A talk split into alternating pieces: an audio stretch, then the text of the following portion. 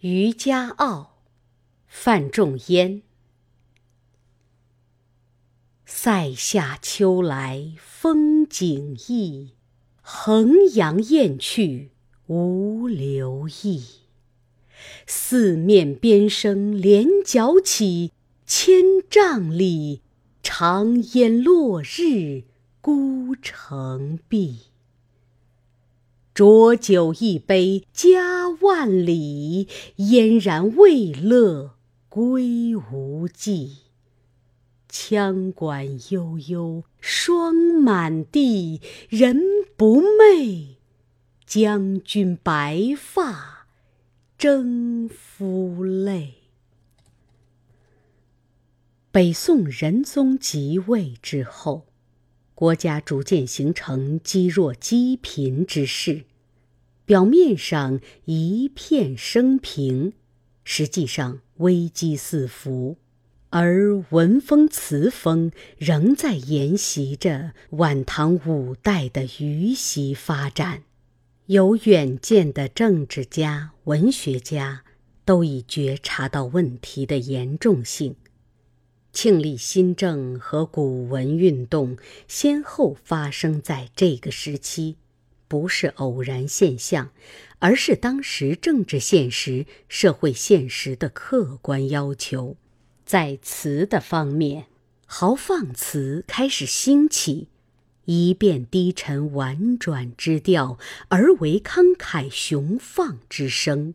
把有关国家社会的重大问题反映到词里，范仲淹的《渔家傲》可算是这方面的代表作。范仲淹在仁宗康定元年八月任陕西经略安抚副使兼知延州，抗击西夏。第二年四月调至耀州。他的《渔家傲》词即作于这个时期。据宋人魏泰《东轩笔录》说，范仲淹守边时，作《渔家傲》歌数阙，皆以“塞下秋来”为首句，颇述边镇之劳苦。欧阳修常称为“穷塞主之词”，云云。现在只剩下了这一首。上阙着重写景，起句“塞下秋来风景异”，塞下点明了延州的所在区域。当时延州为西北边地，是防止西夏进攻的军事重镇，故称塞下。秋来。点明了季节，风景异，概括地写出了延州秋季和内地大不相同的风光。范仲淹是苏州人，他对这个地方的季节变换远较北人敏感，故用一个“异”字概括，这中间含有惊异之意。怎样不同呢？衡阳雁去无留意，雁是候鸟，每逢秋季，北方的雁即飞向南方避寒。古代传说雁南飞到衡阳即止，衡山的回雁峰即因此而得名。所以王勃说。雁阵惊寒，声断衡阳之浦。词里的“衡阳雁去”也从这个传说而来。无留意，是说这里的雁到了秋季即向南展翅奋飞，毫无留恋之意，反映了这个地区到了秋天。寒风萧瑟，满目荒凉。反过来说，这个地区秋天的荒凉景象，尽括在“雁无留意”三字之中，显得比例遒劲。下边延续延州傍晚时分的战地景象，四面边声连角起。所谓边声，如文选载李陵答苏武书所云：“凉秋九月，塞外草衰，夜不能寐。侧耳远听。”胡笳互动，牧马悲鸣，吟啸成群，边声四起，是总指一切带有边地特色的声响。这种声音随着军中的号角声而起，形成了浓厚的悲凉气氛，为下片的抒情叙事。千丈里，长烟落日。孤城闭。上句写延州周围环境，它处在层层山岭的环抱之中；下句牵挽到对西夏的军事斗争。长烟落日，很容易使人联想起唐代大诗人王维的名句：“大漠孤烟直，长河落日圆。”写出了塞外的壮阔风光，而在“长烟落日”之后，紧缀以“孤城闭”三字，气象便不相同。千丈孤城，长烟落日，这是所见；边声号角声，这是所闻。把所见所闻诸现象连缀起来。展现在人们眼前的是一幅充满肃杀之气的战地风光画面。